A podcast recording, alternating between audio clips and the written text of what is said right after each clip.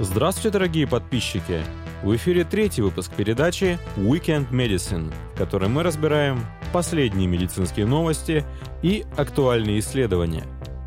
В этом выпуске мы поговорим об онкологической беспомощности в России, обсудим новую технологию редактирования генома и, наконец, перейдем к ревматоидному артриту, точнее к исследованию, где описывается новый взгляд на глюкокортикоиды при лечении этой патологии –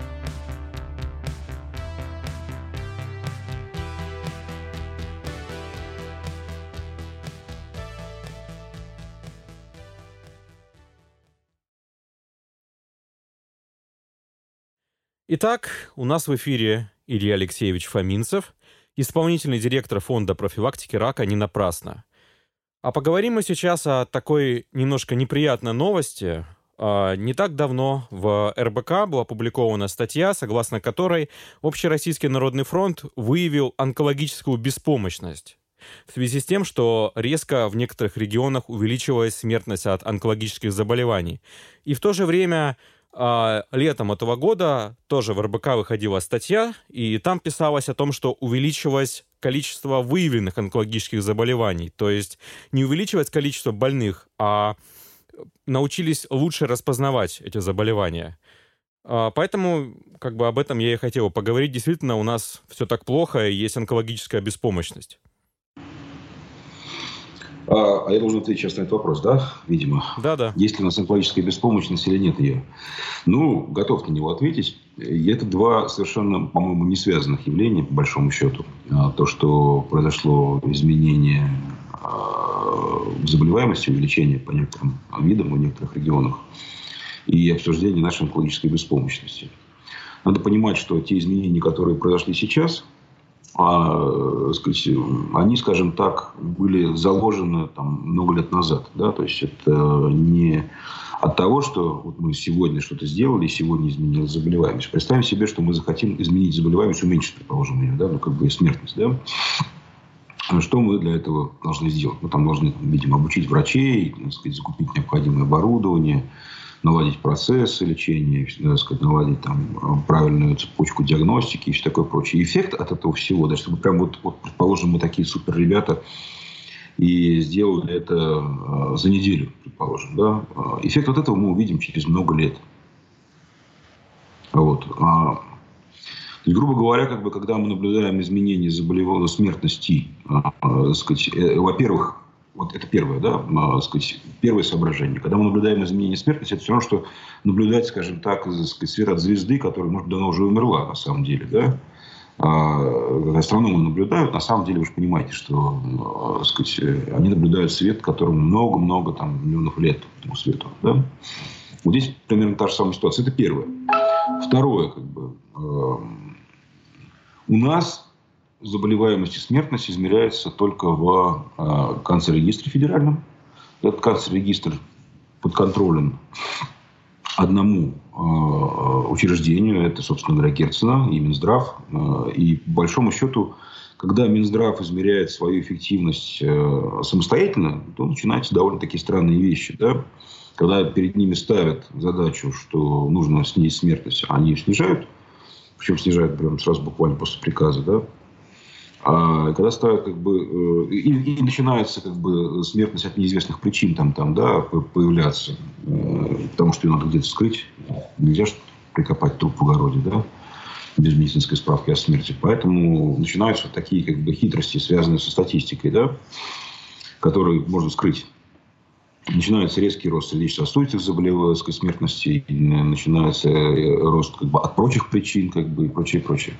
Вот. А, а когда уже отпускают, предположим, политически необходимо как бы, показать смертность, смертность растет.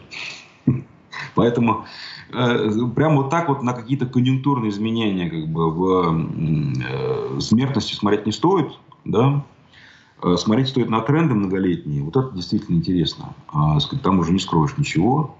Вот. Э, э, это одно соображение. Вот одно такое. А второе, вернее, уже соображение, что по большому счету канцер-регистр, его мгновенные изменения, на них можно, в принципе, не особо смотреть, на самом деле. Вот. А третье, а, что можно и нужно сказать по этому поводу, действительно есть сейчас как бы рост смертности от некоторых видов рака и рост заболеваемости, соответственно. Да? Это тренд, это тренд достаточно серьезный.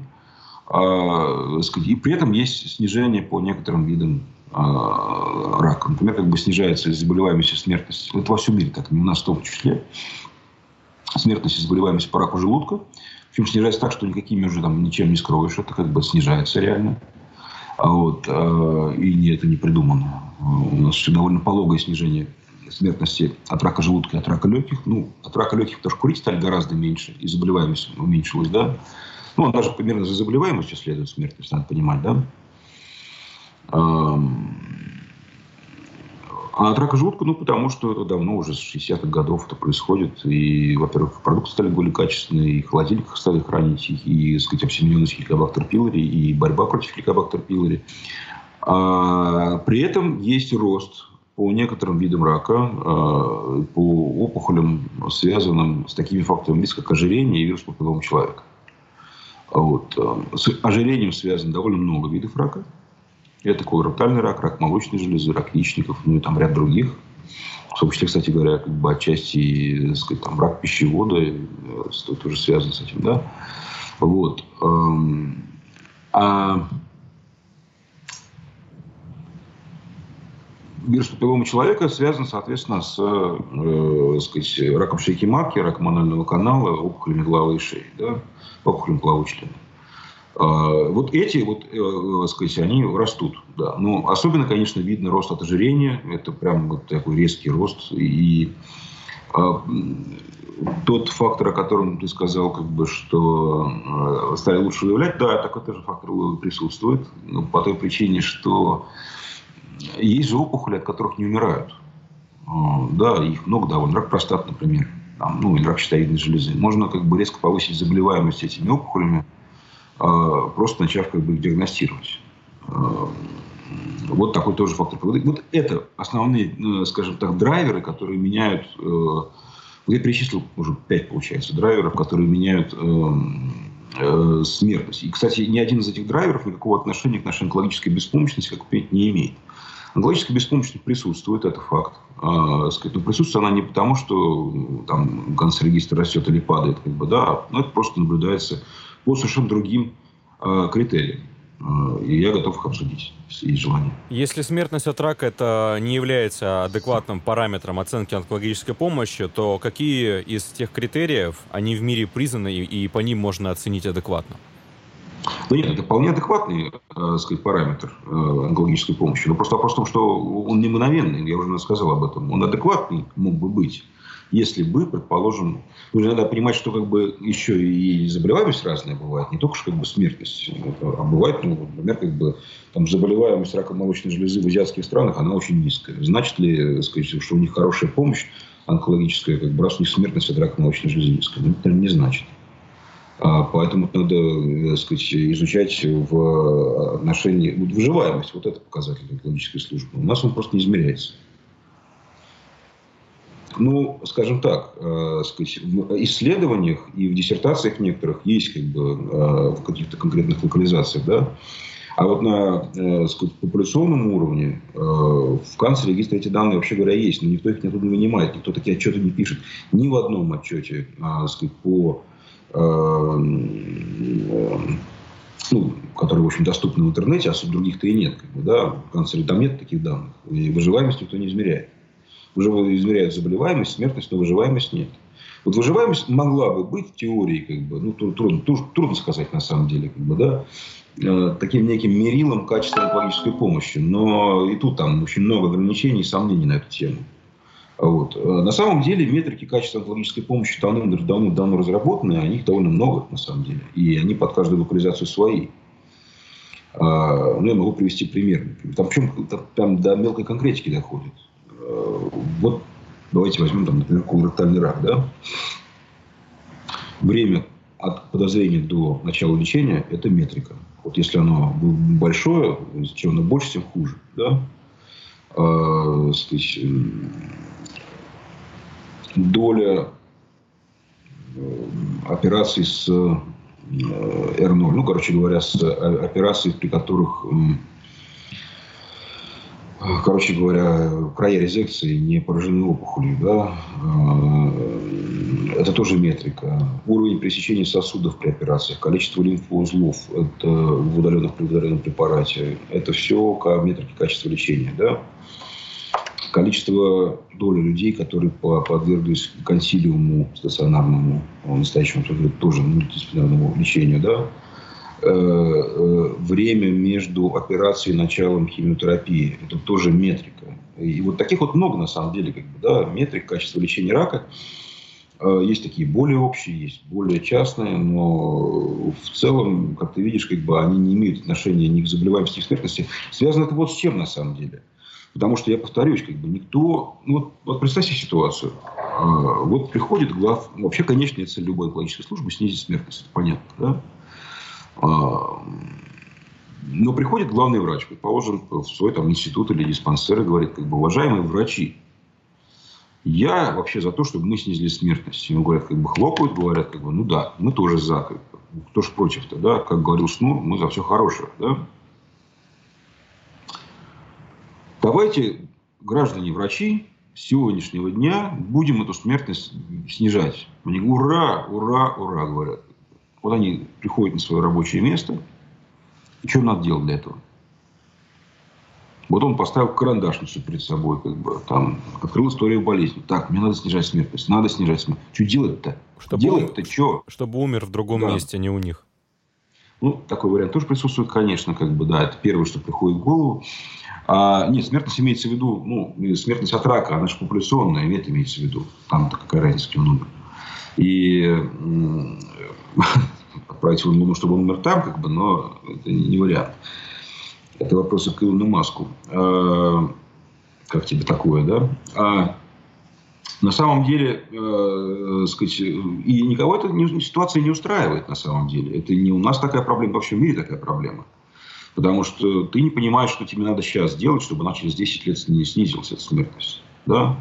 То есть ты можешь что-то делать, там, предпринимать какие-то усилия, и через 10 лет ты обнаружишь, что все эти усилия были вообще не в ту сторону. Ну, как бы ты нес все это время рояль не в тот подъезд на девятый этаж, да? А, и никого эта ситуация абсолютно не устраивает. Естественно, для этого были разработаны вот эти самые метрики качества, которые надежно коррелируют со снижением смертности. То есть, если ты выполняешь эти вот рекомендации сейчас, то э, сказать, через там, 10-15 лет жди снижения смертности.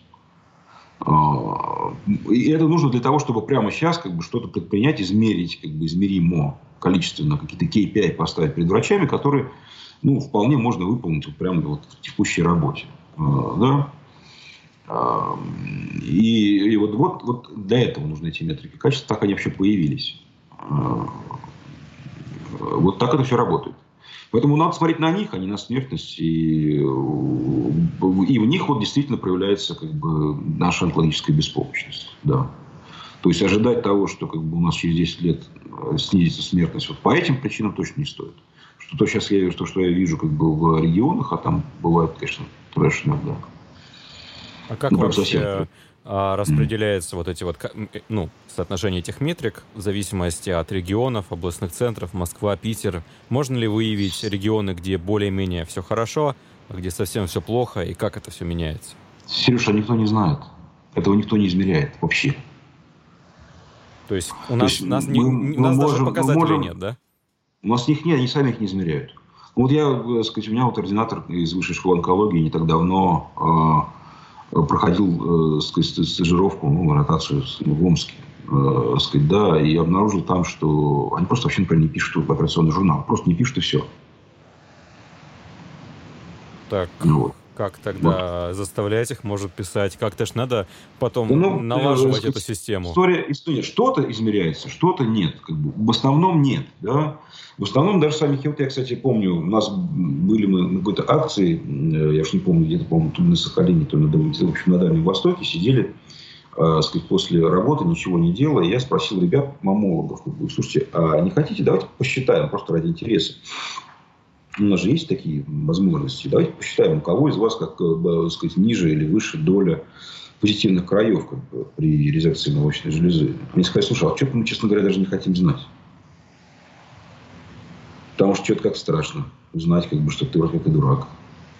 А вот. Э, и это на самом деле так. Э, люди действительно не хотят знать, как бы, многие. Но некоторые знают. Некоторые хирурги даже не знают, сколько они вообще операций в год делают. До такой степени доходят. Ну, это прям редкость уже, конечно. Но, тем не менее, как бы, и такое тоже есть. Да? А, а уж говорить о каких-то метриках в этих операциях, ну, я тебя молю. То есть, просто не измеряется. А, это не измеряется тотально. Есть приказ о Минздравовский контроле качества а, я забыл, как он называется, о контроле качества медицинской помощи, типа этого, да, и там есть свои метрики. Некоторые, кстати, вполне нормальные, но в основном э, они, в основном они э, ну, как бы никакого отношения к реальной жизни не имеют, скажем так. Синяки там, какой-то дни, такая фигня. Вот. Эм, так что э, здесь это просто невозможно сразу, что никто не измеряет. Мы, кстати говоря, вот сейчас собираемся такой проект запустить, причем на минимальном уровне. Мы не хотим там даже чего-то прям сложно измерять там такое, да. Мы хотим узнать вообще, вот де-факто вообще есть в наличии, там, грубо говоря, там, такая-то методика вообще как таковая в этом там диспансере, да. Потому что если, допустим, а, патологоанатомы там не пишут элементарные там, показатели, необходимые для принятия решения в иммунистохимии или генетике, то, наверное, как бы даже не, не, не имеет смысла узнавать, качественно ли делают они все остальное или нет. Потому что если просто нет, а нет суда нет. Да? Если, предположим, как бы, э, сказать, не все виды операций выполняются там, при той или иной патологии, а выполняется там определенный ну, небольшой набор, наверное, это говорит о, том, что это отделение, в общем, ну, довольно некачественное. Это ДТП. Если там этих операций выполняется три штуки в год, то, наверное, не стоит ждать там какого-то великого качества. А, сказать, потому что ну, надо понимать, что хирург, который там, выполняет менее 50 операций определенного типа в год, ну, вряд ли он это нормально делает. Да? Ну, можно ждать, конечно, что зависит от операций. Ну, бывают такие операции довольно редкие, но тем не менее э, вот для таких вот массовых, там, типа, например, там, простатоктомии, например, да, он делает их там 10 в год. Ну, скорее всего, он не, не ас в этом вопросе. Потому что есть люди, которые делают там 70, 80, 100 в год делают. Такое тоже есть. Вот. Для меня на самом деле сейчас полнейшая неожиданность, что оказывается мы ничего не знаем об онкологической заболеваемости в России. Нет, ну а заболеваемость примерно знаю. Ну, я имею в виду а. не только заболеваемость, а именно дальнейшую судьбу пациентов, э, как процент успеха лечения и прочее. То есть это действительно как какая-то, как туман какой-то, как, э, ну, не знаю, мы можем что-то, мы можем только предполагать. Судь... Нет? дальнейшую судьбу мы на самом деле можем знать по каждому конкретному пациенту. Предположим, у тех, кто есть доступ как бы, к концерегистру федеральному, там же есть персональные данные, там можно посмотреть, что с ним произошло, умер он, не умер, жив, не жив, да э, сказать, и, кстати, тоже очень не, не очень хорошо налажена сказать, фиксация этих событий в жизни пациента, да, хотя, казалось бы, ну, что сложно в этом, есть ЗАГС, блин, как бы, да, мимо ЗАГСа труп не пронести, вот никак. А, сказать, есть медицинские справки, без которых свидетельство о смерти не получить. Ну, все это, по идее, можно наладить. В Хабаровске, например, наладили. Там есть э, медицинский э, информационно-технический центр, но они во всех регионах есть МИАС, да, они наладили съем данных прямо непосредственно из э, сказать, э, патентомических бюро. Все медицинские справки они фиксируют и сопоставляют их. Оказалось, что очень много расхождений. Вот, и у них вот это было более хорошо налажено. Ну, можно было это сделать типа, по всей стране. Такую программу можно было. Прекрасная, кстати, программа с, с отличной аналитикой. Большие молодцы хабаровские ребята. И, ну, просто я там был, они показывали. И мы действительно не очень хорошо знаем, э, во всяком случае, аналитику такую не проводим. Это так. Э, выживаемость мы действительно не измеряем на популяционном уровне. В Архангельске, я знаю, вроде начали измерять вот на популяционном уровне выживаемость. У них в Архангельском конце есть данные по выживаемости. Я не знаю, сколько качественно, вот это я не могу сказать. А, сказать но, во всяком случае, движение в этом направлении есть. А, если бы, предположим, Э, каждый регион предоставил данные по выживаемости, это были бы очень интересные данные на самом деле. Но этого никто не делает. Я надеюсь, что, может быть, среди наших слушателей найдется тот герой, который это сделает. Было бы очень здорово. А, а кстати, вот я знаю, что сказать, среди ваших слушателей сказать, есть человек, вот недавно у нас как бы, девушка, сказать, близкая подруга всех резидентов ВШО, которая там во всех тусах всегда участвовала, уехала учиться в Швецию, Украинский институт и, сказать, эпидемиологии. Я, кстати, всем слушателям советую сильно задуматься о том, чтобы учиться эпидемиологии. Вот это дико дефицитная специальность. Имеется в виду не, не та эпидемиология, которую нам вузы нам преподают как, про а, сказать, инфекции и про все остальное. Эпидемиология, как, по сути, и прикладная доказательная медицина. То, о чем, э, сказать, часто говорит Антон Барчук, кстати, рекомендую вам как-нибудь его пригласить в качестве гостя потому что он очень много интересного может сказать. Это ну, современная, а, сложнейшая клиническая эпидемиология, а, наука о, о закономерностях неинфекционных, в том числе и в первую очередь неинфекционных заболеваний. Да, а, сказать, о том, как строить исследования, как их анализировать, как их читать. А клинических эпидемиологов в стране просто ноль. Их не хватает дико, их с руками отрывают. Реально хороших. Правда, здесь единственная проблема – в России этому нельзя научиться. Поэтому учиться придется в хорошей программе мастерс или PhD в Европе. Совершенно, конечно, в Европе дешевле. Может, даже бесплатно. Мне этого специалиста вчера советовали, говорили, мол, давайте на, на подкастово будет отлично. Ну вот, еще... Антона Борчука, да. Да-да-да, именно о нем. Вчера буквально писали, давайте его на подкаст позовем. Он отлично да, рассказывает. Он отлично расскажет. На самом деле он очень хороший специалист. Он закончил э, как раз мастерс-программу и сейчас пишет PhD работу в Финляндии по эпидемиологии. Он специалист, онколог-эпидемиолог. Это, кстати, интересно, в том числе как бы он комментирует э, гораздо лучше, чем я, наверное, как бы вот эти данные по заболеваниям смертности. Я думаю, скажет то же самое на самом деле. А если говорить вообще о регионах, то в чем их проблема? Деньги и оборудование или специалисты? Или все вместе? Специалисты, в первую очередь, конечно. Сейчас как бы на самом деле оборудование, ну, плюс-минус какое-никакое есть в диспансерах, да, э, сказать, иногда прям хорошее, даже совсем хорошее. А, и специалисты системы управления всем этим делом. Ну, вот я могу привести пример того же Хабаровска. Не знаю, почему так часто все время вспоминаю, но как-то вот так к слову приходится, да. Там есть онкологический центр. А, в этом онкологическом центре есть ПЭТ-центр, они построили ПЭТ-центр, да.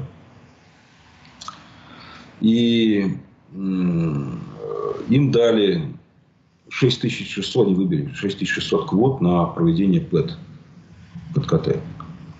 Столько не надо вообще нам на весь Дальний Восток. Да? И, соответственно, они придумывают э, сказать, э, поводы для того, чтобы сделать ПЭТ-КТ. Просто кому тратить деньги, на самом деле. То есть, кому угодно. И они начинают делать ПЭТ-КТ на там, щитовидную железу,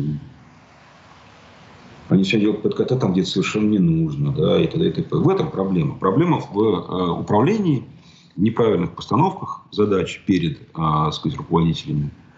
Э, в общем-то, проблема в образовании, я бы так сказал, и врачей, и очень многом руководителей. Потому что руководители, они же из тех же врачей обычно проистекают. Вот он такой крепкий хозяйственник, я знаю, как надо. А в итоге все приходит к... Когда нет конечных точек правильно выставленных, да, все приходит к ужасу какому-то. В этом проблема. А, а, сказать, да, конечно, встречаются проблемы с обеспечением там, лекарственным. Конечно, есть. Но самая главная проблема – это не лекарственное обеспечение, не оборудование, она, она в умах. Никто не понимает, э, как правильно выстроить процессы лечения. Никто не понимает правильно, как их измерить. И что, собственно, надо измерять. И Честно говоря, я думаю, что все это кончится довольно быстро, э, сказать, тем, что государство просто перестанет финансировать ну, частные все это, государство будет финансировать частные клиники. Это гораздо более эффективно. Они не будут тратить, э, сказать, э, лишнюю копейку, как это делают государственные клиники, а будут ее использовать эффективнее гораздо. Во всяком случае, вот таких вот э, ужасных вещей ну, происходить уже не будет. Я виду с точки зрения организации ужасных вещей, не с точки зрения чего-то еще. Так вроде наоборот, сейчас триллион рублей выделяют на борьбу с онкологическими заболеваниями. Ну и что, триллион рублей. Если, так сказать, э, триллион рублей, это получается... А у нас э, сколько там, 600 тысяч заболеваемость, да, примерно в год? Да, да, где-то так. Так, просто чисто ради интереса посмотрю. Вот так вот, если на каждый рак в год сколько выделяет рублей? Так, сейчас посчитаем. Триллион, триллион рублей, да? Триллион, да триллион, это вот я сейчас миллион нарисовал. Тут вот, миллиард, сейчас... Вот этот триллион, как бы, да? В 2019-2021 годах будет 330 миллиардов рублей. А потом, то есть там несколько траншей будет, но всего около триллиона. То есть в ближайшие там 4 года ага. будет 330 миллиардов выделено на борьбу с онкологическими заболеваниями. Ну, неплохая такая сумма получается, как бы, да, по полтора миллиона рублей на рак а, в год. Если это триллион рублей в год. Ну, я на самом деле как бы очень скептически отношусь к этому. Это, конечно, нет. Во-первых, это хорошо. Начнем с того, что если выделяют деньги на ОПО, это всегда хорошо. Ничего хорошего, плохого в деньгах нет. Это сразу могу сказать. Э, кому-то станет легче жить, кто-то от этого спасется. Но э, есть у меня такое подозрение, в общем, оно вполне довольно обосновано, что значительная часть этих денег будет потрачена неэффективно. Э, я пока просто не видел обратных ситуаций, как бы, да, чтобы они вот там как-то с какой-то великой эффективностью тратились. А, есть у меня подозрение, что сказать, там часть людей на этом нагреет руки крепко. А, и не только руки, а вообще все части тела, какие только смогут представить, и нагреют. Есть подозрение, что даже э, сказать, Бог-то с ним с воровством. А, сказать, самое-то главное, что направить не туда, вот это вот, э, скорее всего. Я бы, честно говоря, весь этот триллион рублей, вот весь подчастую, да, взял бы и направил на образование а, сказать, вот это будет самое эффективное вложение. То есть, мы взять вот этот триллион рублей, сколько там, триллион, да, Сереж, говоришь, да? Ну, всего, да, от ближайшие 4 года 330 миллиардов будет. Ну, 330 миллиардов, да. А, взял бы вот всех, э, сказать, э, э, сказать, людей, онкологов, да, и, и отправил бы их учиться на казенный счет в какой-нибудь МД Андерсон или э, там в Майо или в Слон Кэтрин или там в Шарите, ну, в общем, какие-нибудь крупные клиники серьезные, онкологические, да, вот. И чтобы они оттуда вернулись обученные, э, так сказать, насмотренные, как правильно организовать процессы и все такое прочее. Вот это будет самое главное вложение. Как бы. А оборудование куда они еще потратить? Ну, еще купить, как бы, так сказать, лучевой терапии. Э, ну, ее, кстати, не хватает, это правда, но, но ё-моё, не в этом проблема, блин. Проблема в другом. Хотя в этом тоже. То, тоже. то есть, условно говоря, специалист, э, который прошел обучение, допустим, в э, одной из ведущих клиник мира, и он направлен в среднестатистическую больницу, mm-hmm. ни рыба, ни мясо, это будет более эффективно, чем обычный, Гораздо. обычный Гораздо. ординатор, который э, сейчас устроился в больницу, но там вот просто как будто 22 век, вот новейшее все. Гораздо, да. гораздо эффективнее, гораздо эффективнее это будет, это сто процентов так. Плюс я бы еще обучил на этот же казенный счет организаторов здравоохранения, имеется в виду как бы public health менеджеров, как бы и как раз тех самых клинических эпидемиологов. То есть, ну, если уж у вас, э, сказать, есть триллион рублей, как бы, то я бы на месте, э, сказать, нынешнего Минздрава поступил бы как Петр Первый примерно, да, то есть он же отправил людей в Голландию учиться. Ну, прямо как раз почему ту же самую Голландию надо отправить. Вот, э, потому что там прекрасные университеты есть, как бы, которые занимаются блестяще и public health, и эпидемиологией, и всем остальным. Потому что без этих людей организовать здравоохранение грамотно невозможно. Вообще решение принять нельзя. На, вот, на уровне популяционном без них нельзя. Не выйдет. Потому что, сказать, э, и, они, только они знают, э, какими методами измерять успех, и как его как понять, успешным или нет. Если вы даже этого не можете измерить, то к успеху вы точно не придете. И придется писать в отчетах какую-нибудь очередную лабуду как бы, о том, что у нас, дескать, э, э, сказать, как мы бороздим простор Большого театра. Каждый божий раз ведь выдумывают, ну, просто полную же хрень. Читаешь, иногда думаешь, ну, ну как тебе... Вот, ты же на докладах, я слышал там доклады главных онкологов. Один главный онколог однажды заявил, как бы, э, не главный онколог тогда был, врач-диспансер он был, что у нас смертность в Питере растет из-за того, что гранитные набережные, а они фонят. Ну и Петр Первый виноват, да. Ну, ну, ну, кто угодно, как бы, да, но только не я, как бы. А, э, сказать, а еще там кто-то заявляет, что э, вот, вот это вот самый высший платаж был, как бы, да, смертность растет, причем растет неуклонно, а заболеваемость там не особо растет, смертность растет. И было такое объяснение, дескать, что мы научились прекрасно лечить людей, и поэтому к нам приезжают из других регионов, и тут заразы умирают портит нам статистику. А это потому, что мы хорошо очень лечим. То есть, э, и, и это прокатывает. И все так кивают, ну да, видимо, так и есть, да. Он же главный. Хорошо. Это на полном, это, это взрослые люди сидят, как бы сказать, там э, большие, так сказать, э, товарищ Сталин большой ученый, как бы, да. Там, они все профессора, там не профессора, понимаешь, как бы конференция, как бы, да, там ассоциация, не ассоциация. Сидят люди и всерьез это говорят. И всерьез их слушают. Ну, то есть это как бы как вообще? Это же, ну, он же там облечен властью, там у него там должности и прочее, прочее. И, и, э, и ты такой там падам-падам-пам. Ну, ну, вообще что ли? Ну, ну что за бред-то? То есть, как бы у нас смертность от того, что мы лучше лечим, правильно я понимаю? Просто. И вот так вот, чтобы этого не было, нужны клинические эпидемиологи, которые выставят правильные метрики, и к ним надо идти. Но в действительности, ну. я просто хочу немножко подытожить, все-таки увеличилась смертность от рака или, все или нет? Потому что тут написано вот в этой статье РБК, что э, вот рост смертности рака за год, допустим, в Магаданской области плюс 7%, 7,7%. В Дагестане 7,2%. Так а там просто в Магадане и в Дагестане, я допускаю, как бы, что просто регистрировать начали более-менее. Появился регистратор, как бы, и все. То есть вот. Э, никакой там, из, никакого изменения экологической ситуации или чего-то еще нет? То да, есть... ну, слушай, ну, конечно, ну, как бы, э, ну, хорошо, изменилась ситуация в Магадане, как бы, экологическая там, на прошлой неделе. Когда мы от этого увидим эффекты смертности изменений? Ну, Десятилетия ну, спустя. Десятилетия спустя, как бы, да. То есть, ну и что? Я просто думаю, что вопрос в, в, в изменении качества регистрации. Это вся история. Ну или как бы там способа регистрации. ДТП. Грубо говоря, появился новый патологоанатом там, в Магадане, там не так-то много людей, да, и который начал э, сказать, использовать другой, другой метод, э, сказать, проявления причины смерти. Ну и все, и, пожалуйста, вот тебе растет заболеваемость и смертность. Как бы. А в Дагестане, кстати, вообще интересная история. У них же вообще вскрытия нет. У них вскрытия запрещены. Там же мусульманская республика. А, сказать, может, там появился какой-нибудь, там, не знаю, МРТ посмертное появилось, вот появилось как бы... А там, кстати, такая есть методика на, сказать, посмертное вскрытие, через МРТ, МРТ-вскрытие называется, да? В мусульманских странах используется. Там или ПУЗИ поставили диагноз, труп на УЗИ делают, э, сказать, и вот у них смертность стала расти. Такое тоже могло быть. Это же не... Э, сказать, вот эти мгновенные изменения э, сказать, заболеваемости и смертности, ну, они ни, ни о чем не говорят вообще. Вот. Имеет смысл смотреть только на тренды. Вот так.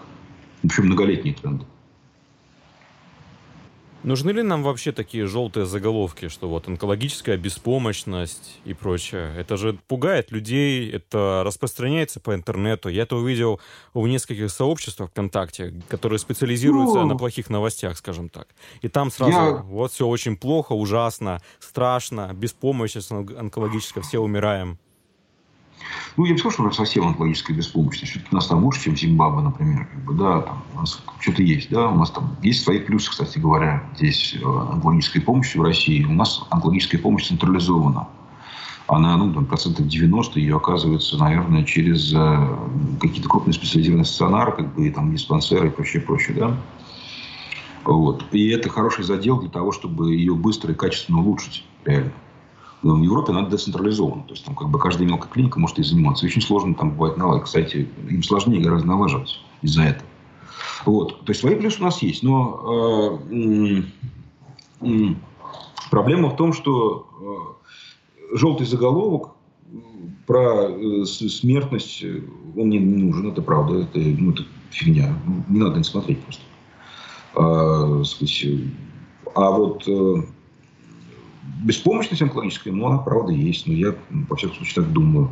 Она, может быть, конечно, не тотальная, уж прям совсем, совсем онкологическая беспомощность. Есть, конечно, просветы, но э, в основном просто, понимаешь, если бы я не ездил по регионам и не видел, как там дела обстоят, дела там обстоят, ну, совсем иногда грустно. И в некоторых регионах, ну, там прям беда. Беда с точки зрения клинического вот, принятия решений, с точки зрения общения с пациентами – с точки зрения э, организации процессов и всего остального, вообще как бы сервиса пациентского такого, как бы, да, вот э, там беда. И если бы я этого не видел, я бы не говорил так, что у нас там беспомощность. Ну, смотришь на другие страны, там значительно, вот просто другой уровень совсем. Э, понятно, что при этом в других странах тоже есть и мошенники, и плохие клиники, и все остальное. Ну, я же не на них смотрю. Вот. Большое спасибо. Будем надеяться, что все-таки мы сможем преодолеть вот э, огромное количество этих онкологических проблем, станем лучше выявлять лечить, и наконец-таки регистрировать правильно. Спасибо. Ну, как говорят, э, сказать, онкологи, у надежды самая высокая выживаемость. До свидания. Угу. До свидания.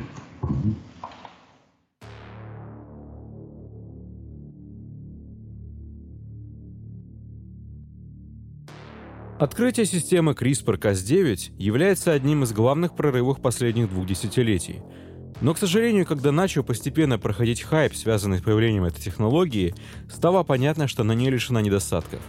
Ее точность была низкой, и часто возникали непредсказуемые мутации в клетках – Недавно в журнале Nature Biotechnology было опубликовано исследование, в котором Кевин Рой и соавторы представили новую технологию, которую они назвали Majestic.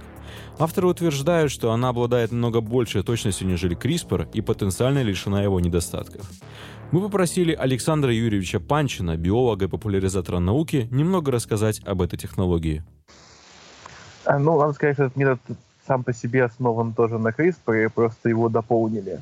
Вообще, это очень модный сейчас тренд, чтобы брать какую-то технологию, основанную на использовании какого-то белка, и к этому белку приделать какой-нибудь еще белок. И с криспами так делали уже много раз. Например, делали специальные генно-модифицированные криспы, которые бы обладали более высокой точностью узнавания места, где нужно сделать разрез. Теперь была такая идея, что можно взять CRISPR, а, который узнает некоторый участок Э, ДНК, используя так называемую направляющую РНК, и сделать так, чтобы он разрезал, например, не две цепочки ДНК, а только одну цепочку ДНК, ну, из двойной спирали. И сделать так, чтобы, например, один такой белочек сел на молекуле ДНК в одном месте, а другой сел на другой цепочке ДНК, ну, точнее, ну, на, на, на другом стренде, то есть на у, ДНК две цепи, значит, на одной цепочке садится один белок, на другой садится другой белок рядышком. И только когда они оба сели и разрезали по одной цепи, тогда происходит э, разделение а, двух фрагментов друг от друга. И это повышает точность, потому что должно быть два распознанных участка, а, чтобы произошло такое разрезание. Но вот такого рода еще очень много, и здесь авторы придумали как бы следующую а, штуку, что можно к белку, ну, к этой системе разрезания, к этим молекулярным ножницам приделать еще белок, который умеет э, связываться с ДНК, и он может подтащить к тому месту, где происходит разрез, э, некоторую последовательность э, ДНК, которую туда же нужно и вставить. И таким образом, как бы момент э, разрезания и вставки оно оказывается ну, более, скажем так, быстрым, более скоординированным и, соответственно, более надежным. А какие-то проблемы, которые были у CRISPR, эта технология не решает? То есть что-нибудь осталось чего негативного? Ну, я не видел э, каких-то, я не, не смотрел подробно данные о том, как у этого метода с э, наличием каких-то побочных, ну, побочных э, мутаций информации в каких-то других местах, где этого бы не хотелось. А, что там еще авторы придумали, это то, что называют баркодинг. Баркодинг — это когда мы э, можем зашифровать последовательность нуклеотидов, какую-то информацию, пометить какой-то э, участок ДНК специфическим образом, уникальным. И мы можем потом посмотреть, э, например, потому что они там работали с дрожжами, если не ошибаюсь. Да, да, дрожжи. И они дрожжи. могли в разные клетки э, дрожжей вставить разные участки ДНК и при этом посмотреть на то, э, в какую клетку что вставилось. То есть мы смотрим на фенотип, допустим, э, клетки, там эти, эти дрожжи, они какие-то особенно клевые. Ага, и смотрим, что в них вставилось. Вот. Э, ну, в принципе, они немножечко расширили э, арсенал генного инженера современного, как я могу судить. Эм, проблемы, э, конечно же, могли остаться. Ряд критиков CRISPR говорили о том, что это будет очень трудно использовать для так сказать, взрослого человека. То есть методов доставки. для взрослого человека. Ну, в качестве ну, именно... Главная вообще проблема Э, главная проблема с любыми современными методами генной инженерии, направленными на работу со взрослым человеком, это то, что нам сложно доставить в нужные типы клеток э, необходимые генетические конструкции. И вот в этой области на самом деле должны случиться а, прорывы, и они на самом деле случаются. То есть, например, когда была первая работа по лечению гемофилии с помощью генной терапии, там использовали аденовирусные векторы, которые э, умеют распознавать клетки печени и доставляют туда ген, кодирующий фактор свертывания крови. Но оказалось, что уровень, э, скажем так, заражения э, не очень большой, поэтому, хотя пациентам становилось лучше, э, полностью вылечить их не удалось тогда. А, потому что на самом деле, когда мы пытаемся использовать какой-то вирусный вектор, то иммунная система начинает с этим бороться. А, вирусов нужно частиц достаточно много, чтобы а, клетки в достаточном количестве инфицировать и внедрить в них нужную генетическую конструкцию. То есть есть как бы целый набор таких вот подводных камней. И в случае с CRISPR то есть э, проблема это не в CRISPR, а проблема в том, как все это доставить.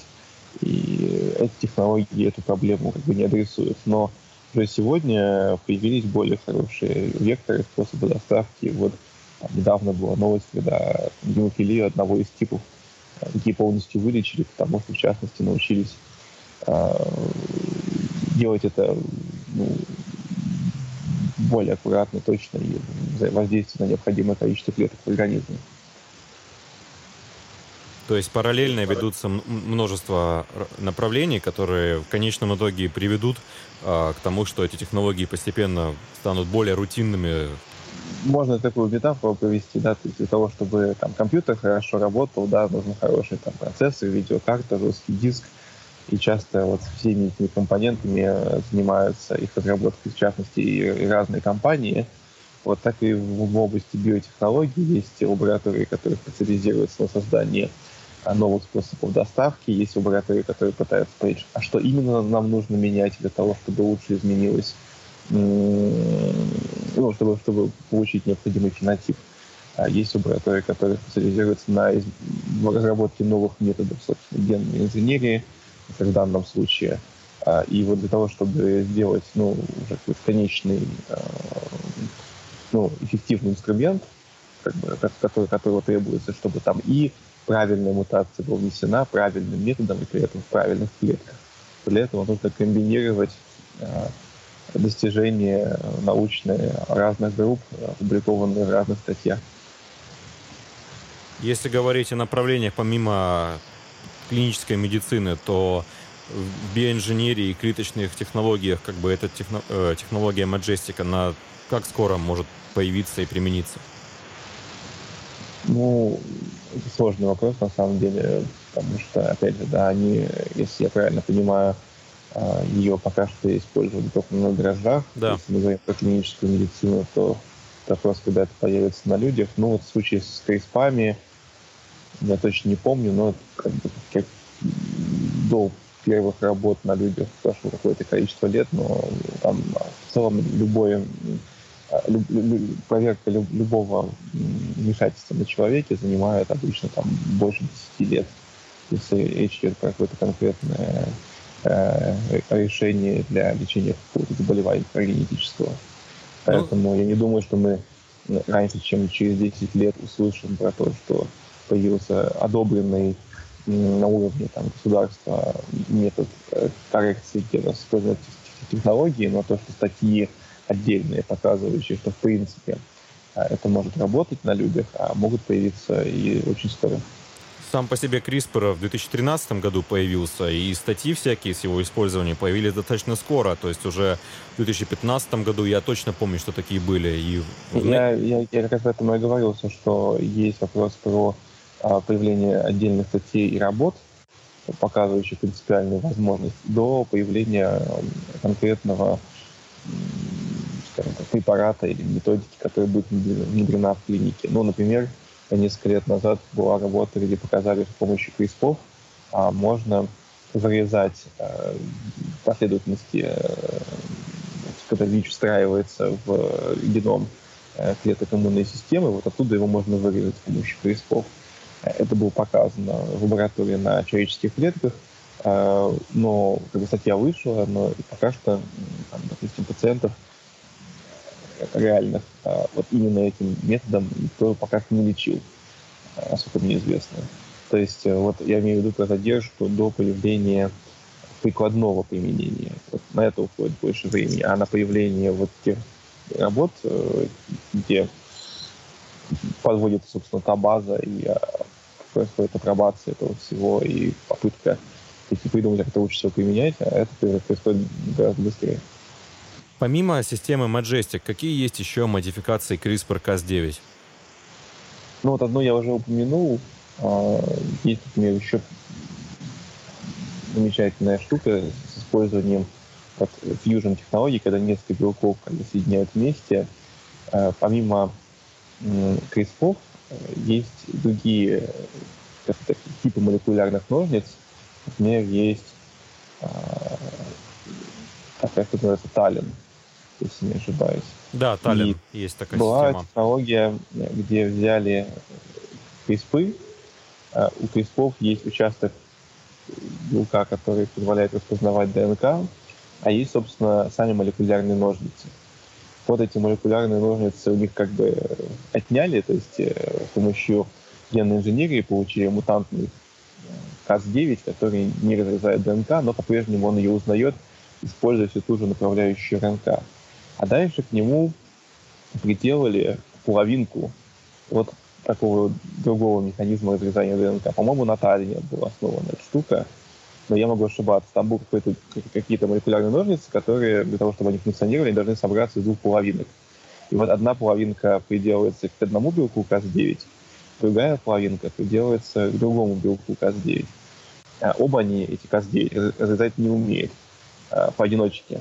Но если один белок Cas9 сел в одном месте, и другой белок Cas9 сел в соседнем месте, и между ними оказалось строго определенное расстояние, то тогда вот эти другие молекулярные ножницы, они могут э, сформировать димер, то есть э, из двух половинок получить единую целую, и это единое целое таки делает разрез между этими двумя э, местами, где сели белки КАС-9, вот, не работающие. Э, вот. И таким образом тоже увеличили например, точность. Но вот такая есть модификация. Я думаю, что их на самом деле сильно больше. Э, за последнее время должно было появиться. Я просто не а, не очень следил за этим. Ну, то есть пока это только первая ласточка, которая связана с этой, этой технологией, и стоит, наверное, ожидать большего количества статей, чтобы уже о ней судить. Ну, Но... просто могут быть э, нюансы, связанные с тем, как функционируют клетки того или иного организма. В данном случае я э, просто не очень хорошо понимаю, я не являюсь узким специалистом в том, а какие условия необходимы для того, чтобы эта штука таки работала в клетке. А, так вот, сходу я не могу назвать причину, по которой это бы не работало в другом типе клеток. А, но, может быть, я не знаю каких-то деталей, которые известны авторам исследований. Я надеюсь, что технология Majestic приблизит наступление будущего в плане того, что постоянное и повсеместное применение редактирования генома в медицине, фармакологии, биоинженерии и прочем. Потому что и CRISPR обладал задатками для этого, но потенциально это же лучше, чем CRISPR. Поэтому должно получиться интересно. Единственное, что действительно пока никаких нет статей, кроме этой, и стоит ждать каких-то более детальных исследований. А это такая первая ласточка. Ну, собственно, и когда CRISPR предвещали успех, то речь, конечно же, шла не, шла не только про ну, тот исходный его вариант, а как раз с учетом того, что возможны такого рода его модификации, потому что тем замечательно современные биотехнологии, что мы можем не только менять геномы, но мы можем менять наши собственные инструменты для генной инженерии, делать их более приспособленными к тем узкоспециализированным задачам, которые хотим решать. То есть и Majestic это, конечно, не, далеко не финал. Ну, конечно, я думаю, что, в принципе, в каком-то там, относительно даже, может быть, близком будущем э, мы сможем просто э, вносить множественные изменения в геном параллельно, э, исправлять большое количество ошибок параллельно в одной клетке с помощью каких-то сложных комплексов белков. Но это все еще впереди. Пока что вот, да, мы приблизились немножко к тому, что мы раньше нужно было использовать э, существовавшие уже клетки, некоторые механизмы, которые позволяют вместо разреза сделать ставку. Теперь вот мы можем э, немножко этому процессу подсадить. Большое спасибо, было очень интересно. До свидания. Всего доброго. Итак, у нас в эфире Панкратов Вячеслав Игоревич, ассистент кафедры внутренних болезней номер один Курского государственного медицинского университета. А поговорим мы про новую теорию, связанную с глюкокортикоидами и ревматоидным артритом. Ученым под руководством Маши Коэн удалось доказать нам в опытах на мышах, что строма теперь рассматривается как основная мишень воздействия глюкокортикостероидов при воспалительном артрите. Ранее считалось, что таковой мишенью являются иммунные клетки. Ну, сперва такой водный вопрос. Ревматоидный артрит. Каков масштаб проблемы и как обстоят дела сейчас с ним? А, добрый день, уважаемые слушатели. Ревматоидный артрит – это хроническое аутоиммунное заболевание с поражением синовиальных суставов, а, которое довольно распространено и считается после остеоартроза вторым наиболее распространенным заболеванием в мире. По общим оценкам, э, им страдают, если брать все формы, вплоть до 1% всей популяции. Но, естественно, э, диагностические цифры, они и показатели несколько меньше э, этого, но это не умаляет того, что заболевание э, встречается довольно часто, и э, всем э, докторам, в том числе врачам первичного звена, очень важно э, знать о диагностике и лечении данного заболевания. Глюкокортикоиды являются удивительными веществами. Я много изучал их действия, в основном связанные с поведением человека и животных, и плюс применение их в качестве противовоспалительных агентов. Какова их роль в лечении и в патофизиологии ревматоидного артрита? А, роль глюкокортикоидов в современном лечении ревматоидном артрите а, на самом деле сейчас довольно ограничено. Дело в том, что э, они были довольно популярны в лечении еще каких-то лет 15-20 назад, но в связи с э, развитием новых биологических, в особенности методов э, лечения глюкокортикоиды сегодня отошли на второй план. Они по-прежнему применяются э, при ревматоидном артрите, но сегодня, э, согласно последним рекомендациям, они применяются в качестве некой бридж-терапии, которая позволяет быстро снизить активность заболевания, особенно в дебюте при высокой активности, и пациент, э, эм, пока пациент э, начинает получать цитостатическую терапию, которая будет действовать несколько позже, э, глюкокортикоиды неплохо справляются с этим эффектом. Но, как мы поговорим позже, из-за количества побочных эффектов терапия длительная, особенно глюкокортикоидами, довольно ограничена. А какие побочные эффекты вызывают глюкокортикоиды при лечении ревматоидного артрита? Как и при э, всех заболеваниях, где требуется длительный прием стероидов, э, здесь э, мы стоит упомянуть про вторичный так называемый кушингоид. Всем медикам известен синдром Кушинга, и эти симптомы, одной из причин его развития является в том числе и экзогенный прием глюкокортикоидов. Спектр симптомов довольно широк – поражаются фактически все системы и органы, начиная с кожи, так называемая стероидная, э, дермопатия, развивается также и мышечная слабость с воспалением, с, э, миопатия. Э, но самыми частыми и грозными осложнениями э, применения глюкокортикоидов является сахарный диабет и остеопороз. Также прогрессирование артериальной гипертензии, что ухудшает э, коморбидный статус э, данной категории больных. Авторы этого исследования говорят, что изменилась парадигма восприятия лечения э, ревматоидного артрита с помощью глюкокортикоидов, поскольку теперь более, поскольку теперь лучше понятен их механизм действия. В данном случае они работают, а, в данном случае они влияют на строму, а не на иммунные клетки это каким-то образом повлияет, возможно, в будущем на лечение этого заболевания?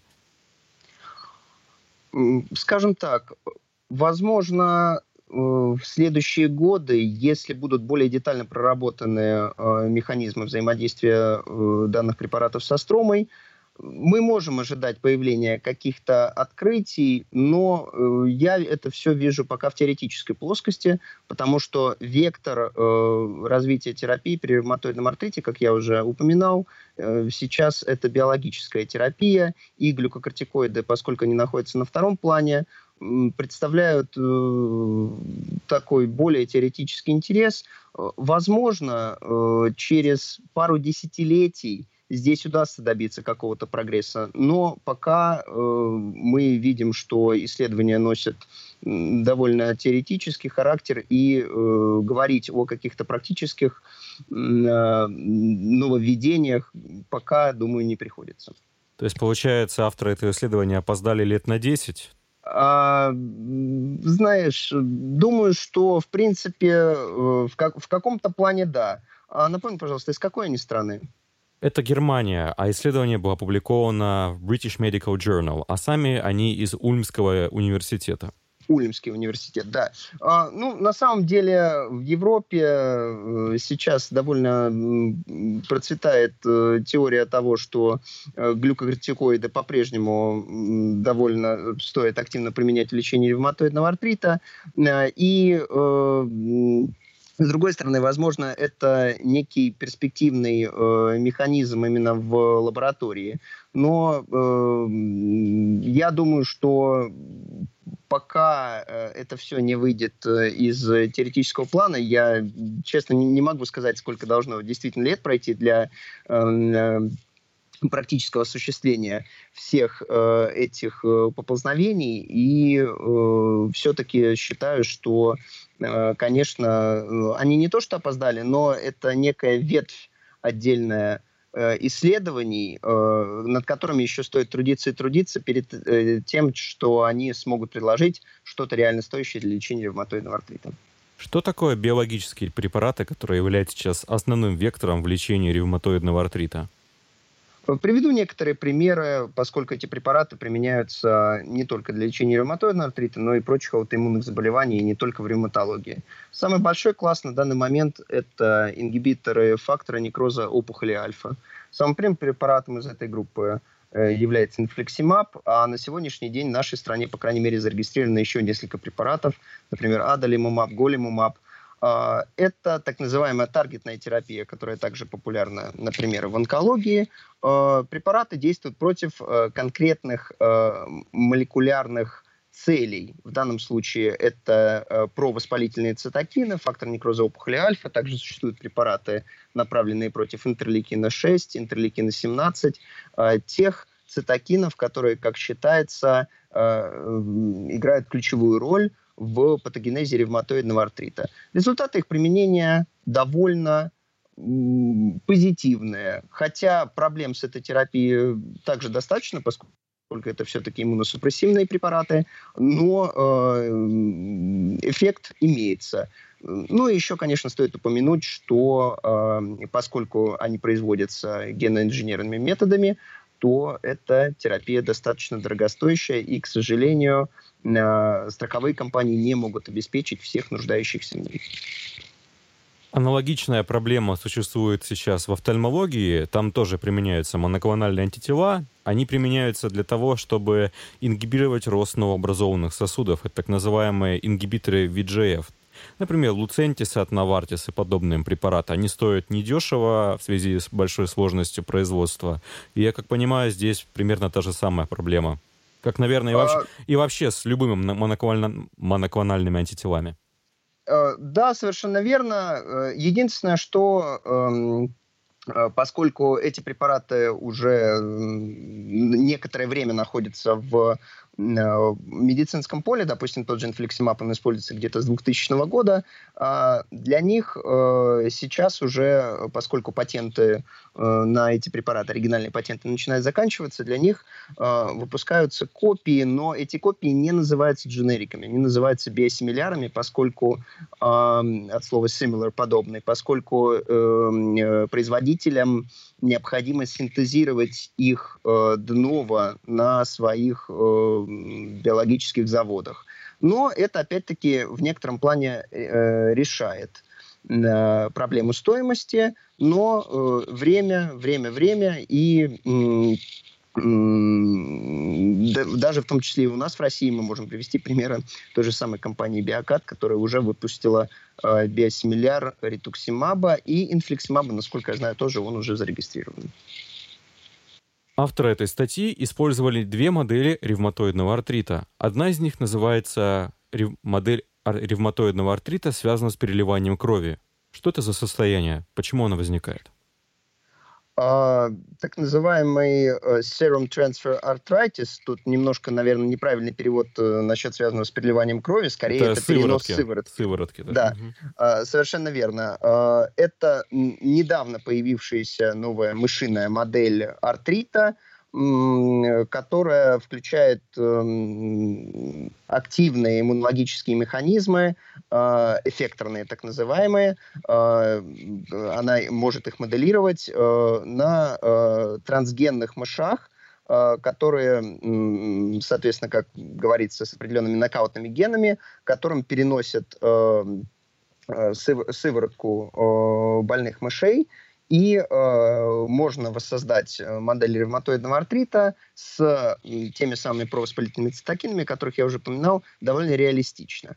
Э, есть другие модели э, животных э, артритов, например, коллаген-индуцированный артрит, который довольно э, давно уже применяется, но э, с учетом того, что молекулярные механизмы Э, связанные с э, цитокинами на таком артрите, изучать довольно сложно, э, был предложен вот такой вот перенос сыворотки, который довольно успешно применяется в последние годы, и не только для изучения ревматоидного артрита, но и прочих аутоиммунных заболеваний в ревматологии. Э, позволяя отследить э, эффекторные механизмы заболевания, что очень важно для изучения как патогенеза, так и, возможно, терапевтических решений э, для лечения данного заболевания. А не возникало ли похожих состояний у человека после переливания? А, действительно, недавно осуществлял поиск литературы, описано некие Э, случаи возникновения аутоиммунных заболеваний, в том числе и ревматоидного артрита после переливания крови, что связывают с попаданием иммунных комплексов э, и аутоантител из одного организма в другой, но точных механизмов неизвестно, эти случаи единичны, поэтому говорить о каком-то м- стройном механизме и закономерности я бы не стал. Чтобы выявить роль стромы, Авторы этого исследования создали специальную модель, так называемую модель адъювантного артрита. Вопрос, насколько сложно экстраполировать данные, полученные от этих мышиных моделей, на человека? Как я уже упомянул, вот эта модель с переносом сыворотки, она довольно эффективна в изучении эффекторных механизмов. Э, то есть э, все те провоспалительные цитокины и клетки, принимающие участие в аутоиммунном воспалении, довольно неплохо могут, могут быть воспроизведены. Э, и, в принципе, подобные механизмы у человека совпадают ну, скажем, более чем на 90%. Другое дело, что по-прежнему мы, нам очень сложно отследить триггерные факторы и что действительно индуцирует данное аутоиммунное воспаление. А, поэтому я бы сказал, что касаемо этих моделей, это 50-50. А если говорить о триггерных факторах, то что сейчас к ним относится? При ревматоидном артрите абсолютно неизвестно, кроме как генетическая предрасположенность, э, которую, о которой говорят по, э, по поводу всех аутоиммунных заболеваний, ассоциации с некоторыми антигенами э, HLA, э, то и опять-таки абсолютно наследственной предрасположенности, естественно, к этому заболеванию нет. То есть в семьях в случае аутоиммунных ревматологических заболеваний это составляет где-то менее 10% от общего числа случаев. Э, то э, никаких конкретных триггерных факторов не говорится. Естественно, это считается, что это вирусные инфекции, считается, что, возможно, это ионизирующая радиация, курение, но это все теории, никакой четкой ассоциативной связи между этими факторами не выявлено до сих пор. Помимо биологических препаратов, есть какие-то новые интересные направления в лечении ревматоидного артрита? А, да, совсем недавно был зарегистрирован препарат тофоцетинип, э, в нашей стране, по крайней мере. А, это так называемый ингибитор янускиназ. Э, они применяются во многих областях медицины, в частности, э, в гематологии уже более 10 лет успешно применяется иматинип для лечения хронического милолейкоза. А, когда э, там была обнаружена филадельфийская хромосома и ассоциируемый химерный ген, была точно найдена тирозинкиназа, ответственная за этот процесс, что позволило улучшить терапию этих больных радикально, 90% эффективности. При ревматоидном артрите, конечно, не все так просто, поскольку механизмы здесь достаточно неоднозначны, но вот эти сигнальные молекулы, так называемые янускиназы, они э, играют, безусловно, очень важную роль, и э, результаты э, рандомизированных исследований говорят о э, отличной эффективности данных препаратов, особенно при ранней диагностике ревматоидного артрита. А, э, плюс еще бонусом идет то, что эти препараты применяются внутрь.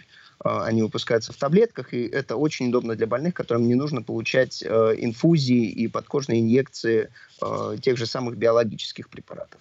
Однако э, здесь еще нам предстоит долгий путь по выявлению точного спектра всех побочных явлений и точного определения места этой терапии в общей конве лечения ревматоидного артрита. Думаю, что лет через 5-7 мы окончательно э, сможем более-менее увидеть результаты, связанные с этими препаратами, и э, сказать, э, эффективнее ли они биологические терапии, стоит ли их применять э, раньше, потому что э, по последним данным некоторые ученые говорят о том, что в принципе даже можно будет отказаться от такого золотого стандарта терапии потенциально, как метод Рикса. Большое спасибо, пожелаем удачи ученым на их нелегком пути. Ну вот и все. Подошел к концу эфир нашего третьего выпуска. Обязательно отпишите в комментариях, расскажите, что вам понравилось или не понравилось. Нам очень важно ваше мнение. Также мы планируем запустить несколько рубрик в рамках новостного подкаста. Если у вас есть какие-то идеи, обязательно расскажите о них. Спасибо за внимание и до новых встреч.